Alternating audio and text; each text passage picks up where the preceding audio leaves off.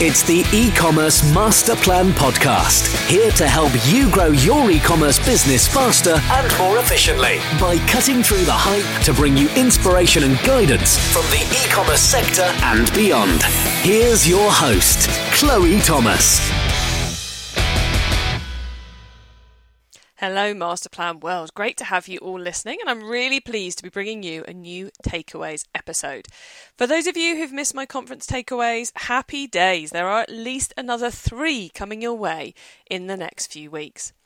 Ecommerce Expo is co-located with T F M, that's Technology for Marketing at London's Olympia, and it's held over two days. And just like last year, I spent much of my time catching up with people and didn't go to any sessions. If you love the sessions update, then you just you wait for my takeaways from I R C that should be coming to you next week. Now, last year, I was lucky enough to present a session on behalf of Trustpilot, whereas this year, I got to chair my own session on subscription e-commerce. So I've got updates on that coming your way, together with a couple of new tools and a little bit of a few discussion points, the key talking points from the conference, which includes the change of show owner, the Magento one two situation, uh, Amazon one-click patent expiring, and G D P R. Before we dive into all of that, don't forget, well, I haven't told you about it yet, but as per normal, you can get my whole script for this show. Think of it as a big old blog post at ecommercemasterplan.com forward slash 122-5. Okay, so one two two dash five.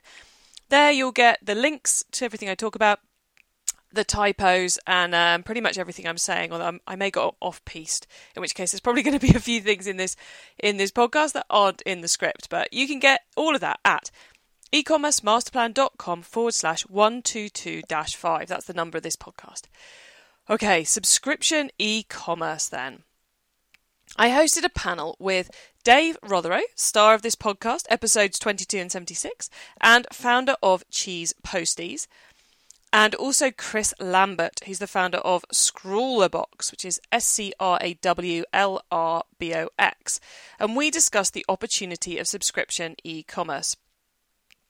So Dave's business is a weekly cheese postie, exciting and varied, and uh, Chris's business sends out art supplies to graphic designers and artists each month. So it's a discovery box option. Now, I opened that session with some stats, which several people came up to me afterwards to clarify. So I thought you'd probably appreciate them too. So I'm going to take you through my intro and then add a couple of stats at the end, and then I'll take you through kind of the key talking points from the session as well. Subscription e-commerce is in many ways still the new kid on the block. It covers a diverse range of businesses and product types, including the discovery boxes like Birchbox and Barkbox, the helpful consumable products like Dollar Shave Club, food delivery like HelloFresh or Graze, and increasingly as an add-on to a normal e-commerce business. But it came of age in twenty sixteen when Dollar Shave Club was bought by Unilever, of all places, for a cool one billion dollars. And it's not just a one-company show. Um, according to Hitwise, traffic to subscription businesses grew three thousand, yes, three thousand percent between twenty thirteen and twenty sixteen. Now, to give you a comparison, growth of for over the same time span for the top five hundred e-commerce sites, also recorded by Hitwise, was only at one hundred sixty-eight percent. So a massive growing sector. So customers are enjoying the subscription model. The link to the article with all the Hitwise stats is in the show notes, but there's another two particularly useful stats I want to share with you right here, right now. So uh, we have the most common subscription shopper is a female, twenty-five to forty-four, educated with a higher than average income.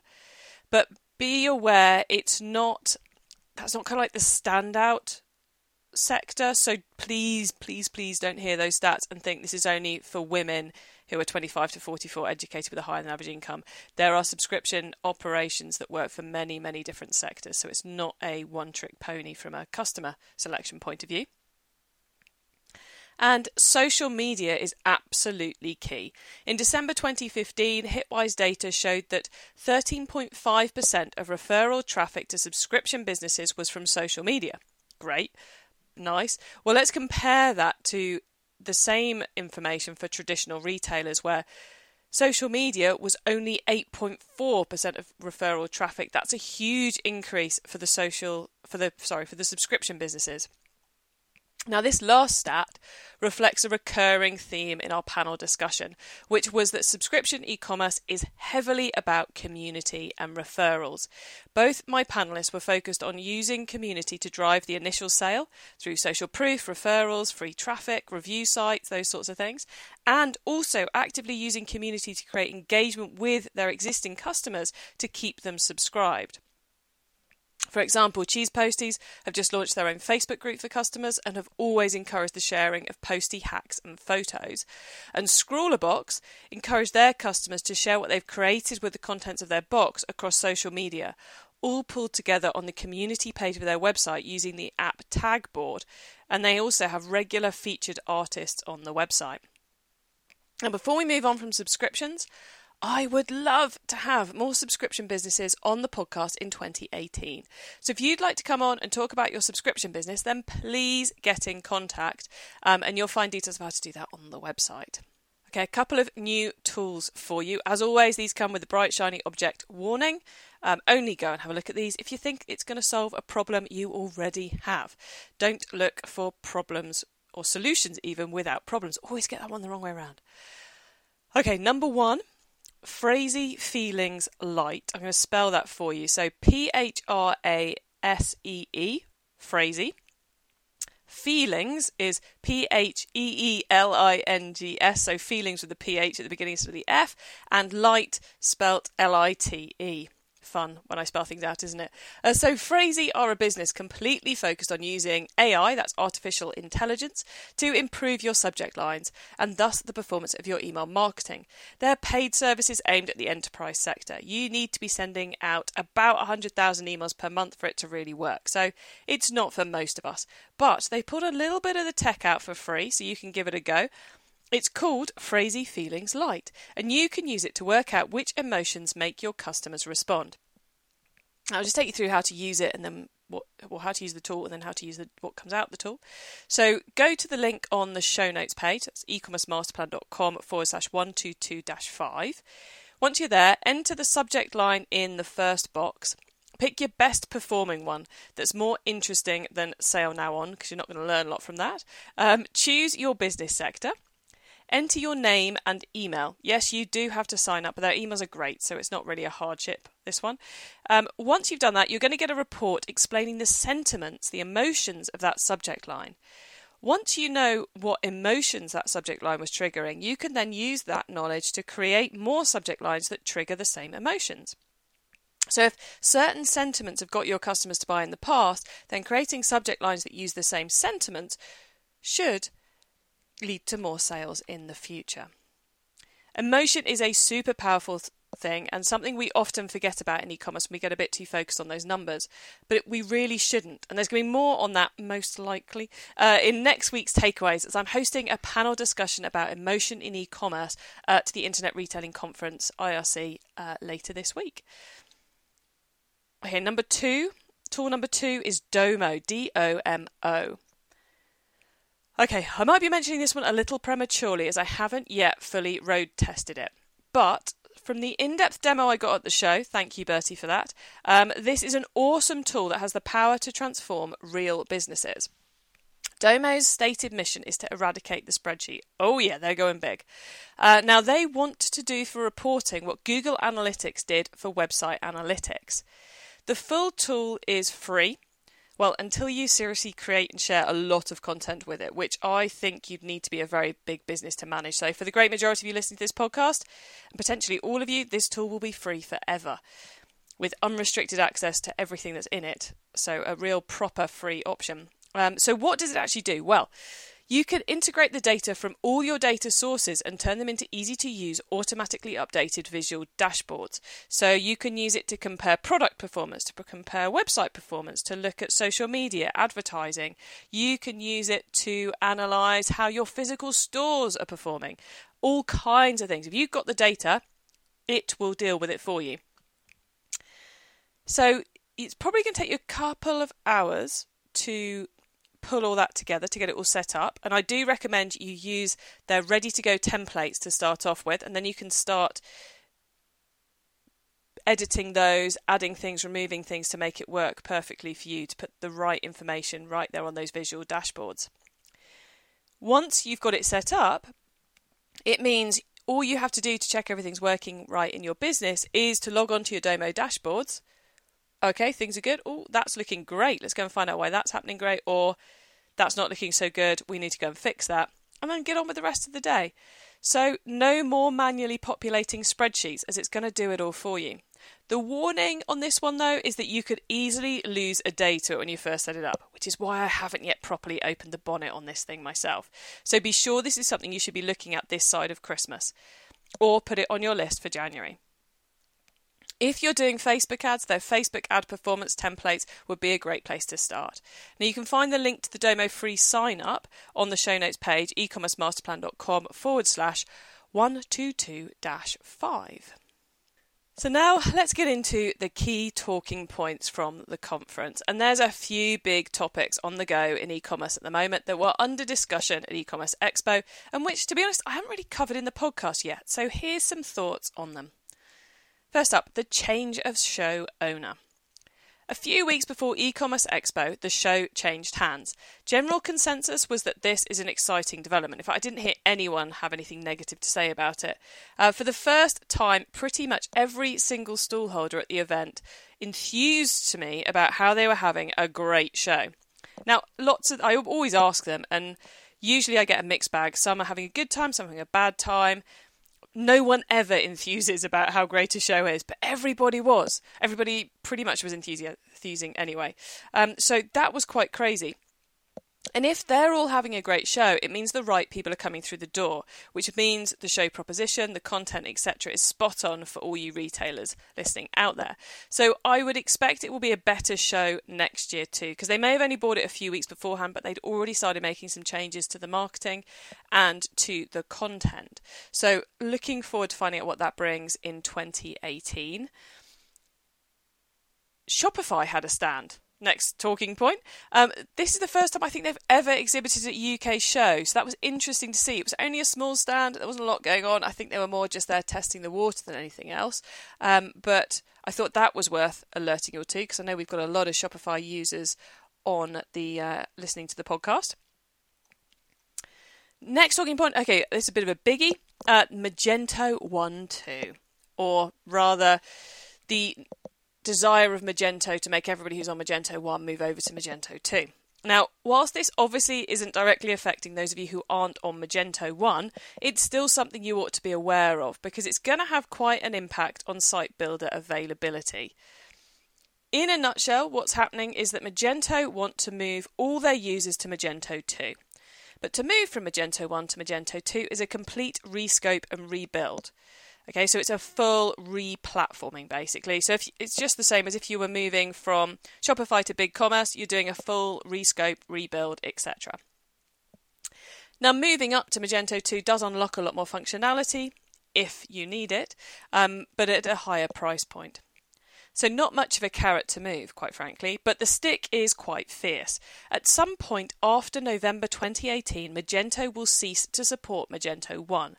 That means no security patches, et cetera. They pretty much stopped developing the platform already, but the biggie will be when the security patches stop. You do not want to be on Magento one when the security patches are no longer being released. Now, they have said that they're going to give at least eighteen months notice on that date. So the panic and urgency that we had earlier in the year, when the date was going to be November twenty eighteen, has at least gone. The stay of execution means anyone on Magento one can breathe a sigh of relief. However, not a big sigh of relief, because to stick on Magento one puts your fate in someone else's hands. And I'm never a fan of putting your business in that scenario. Why does it put your fate in someone else's hands? Well, first off, you're on a platform that the developers don't care about. So don't expect any nice upgrades or new functionality. And then secondly, eighteen months notice isn't that long in e-commerce. It's reasonable. It's a fair amount of notice, but it's not that long. For example, if they announce that eighteen months notice in June twenty eighteen, that gives you until December twenty nineteen to be moved. Now, if Christmas is important to you, as it is for the majority of retailers, June is too late to start scoping a new site for Christmas twenty eighteen. So you're going to be working on it from January twenty nineteen to get it ready over the summer in time for Christmas twenty nineteen. along with everybody else. Now, there's only so many site builders, and they don't expect huge numbers of people to suddenly be wanting to upgrade. So you're going to be fighting for availability, potentially, if that were to be the scenario. And you're going to be forced to do that upgrade in early twenty nineteen, which may not fit with the rest of your planning. So my advice for anyone on Magento one is twofold. First up, set your date to change now whilst it's still on your terms, and do it sooner rather than later. Right now, you've got at least two years to get yourself sorted. So it's time to work out when you want to get it done. And I would go sooner rather than later. I'd make it a twenty eighteen project if you can. And whilst you're doing that, take the opportunity to decide if Magento is still the option for you. If you've got to do a full rescope, rebrief, create a full brief for your website guys to, to come back with cost on, then why wouldn't you investigate the opportunity for moving on to another platform if it suits you better? There's been such changes in the e-commerce platform space over recent years with, you know, Shopify coming to the fore, Shopify Plus now being available, um, the changes that have happened with, B- with BigCommerce, E K M rebranding uh, and ref- refocusing. There's so much going on out there. I would definitely investigate other platforms, other builders, if you're going to go through doing this, because it could mean that you get an even better website for a much better price. Now, if you want to find out more about the situation and your options, you can do that in two video sessions of the E-commerce Masterplan Virtual Summit. It's completely free and available right now via ecommercemasterplan.com forward slash summit. And those two sessions will really give you the ins and outs of this. There are, I would say the two of them are a must watch if you are currently on Magento one, and it's completely free. So why not go and, go and grab that? ecommercemasterplan.com forward slash summit. Okay. The next talking point then, the Amazon one-click patent expiring. Personally, I think this is a bit of a red herring, a bright, shiny object set to distract the majority of us. Amazon have held a patent on the one-click button since nineteen ninety-nine, and it expired this September. Is this an amazing opportunity for everyone in e-commerce? No, it's not. It's a great extra piece of functionality for those that have very loyal customers who are happy to have their details saved at the retailer and are confident hitting the button once and getting stuff delivered. For the retailers, if you've got those customers, the other thing is, are you ready to get orders of single products rather than them grouped together? Because that makes a big shift in your ops processes. So what's going on in the warehouse with your couriers, et cetera. You're going to need to be able to amalgamate. So I'm sure that ASOS, M and S, eBay and marketplaces will do very well with it. And it's certainly worth testing for them. And it may offer some great functionality in the B two B e-commerce sector. But for the rest of us, how many of your customers would feel comfortable buying your products with just the one click? Okay, G D P R. Oh God, G D P R. Okay, um, big bad G D P R. Um, a few of you have been starting to ask for my advice on this recently, uh, and it was a topic I was discussing with people at E-commerce Expo too. Now, I don't yet have the answers on this. Um, I'm purposefully waiting for the guidance from the I C O to be published before I give you any advice. Before I start giving you advice, I want there to be as few assumptions being made, as few question marks over it all as possible, and that's not yet something I can do because we need more information from the I C O, which I th- believe they're due to deliver this side of Christmas. Um, they're usually quite good to us, so hopefully they'll get it out in the next month or so. Once that's out there, I will bring you some kind of advice on what you need to do. What, I'm, what format that will take, whether it's a podcast, whether it's a blog, whether it's a webinar, I'm not sure yet, but something from me about G D P R, I am pretty damn certain will be out with you this side of Christmas. That still gives the great majority of you plenty of time to get it all sorted out. So for now, let's just get on with focusing on driving those Christmas sales. So that's my updates, my takeaways from E-commerce Expo twenty seventeen. An eclectic mix of topics, I think you'll agree. The next takeaways episode should be out next week. It will be slightly less eclectic, uh, a bit more focused, and it'll be my takeaways from the Internet Retailing Conference. I am chairing a session in the full conference on emotional e-commerce, and then the whole Analyze and Conquer stream, where there's loads of really good stuff coming up. So there's going to be lots to bring you from that one, I reckon, We'll see how things go on Thursday. Um, if you want to get stuck into some more conference-style content in the meantime, then my e-commerce masterplan virtual summit remains open to registrations. It is free. You will have access until at least September twenty eighteen. Uh, and you can sign up right now at ecommercemasterplan.com forward slash summit. As for this show, you can find the script and the links at ecommercemasterplan.com forward slash 122-5, so the number of this podcast. If you are at I R C this week, please do come and say hi. It's always great to meet those who listen to the podcast, find out what you think, and have a bit of a chat. And have a great week, all of you, and don't forget to keep optimizing. Thank you for listening to the E-Commerce Masterplan podcast. Find out more at ecommercemasterplan dot com.